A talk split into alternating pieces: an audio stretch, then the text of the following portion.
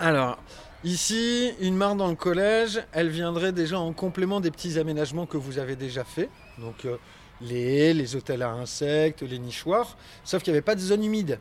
Moi, une marge, je mets ça dans la catégorie des zones humides.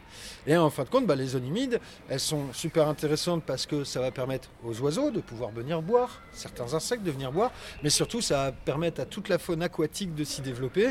Et moi, je pense surtout aux crapauds, aux grenouilles, aux tritons, aux libellules.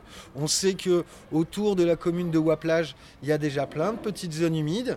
Et l'idée, bah, c'est de pouvoir permettre à ces animaux-là de pouvoir venir se développer dans la mare pour que vous, les élèves du collège, vous puissiez en profiter.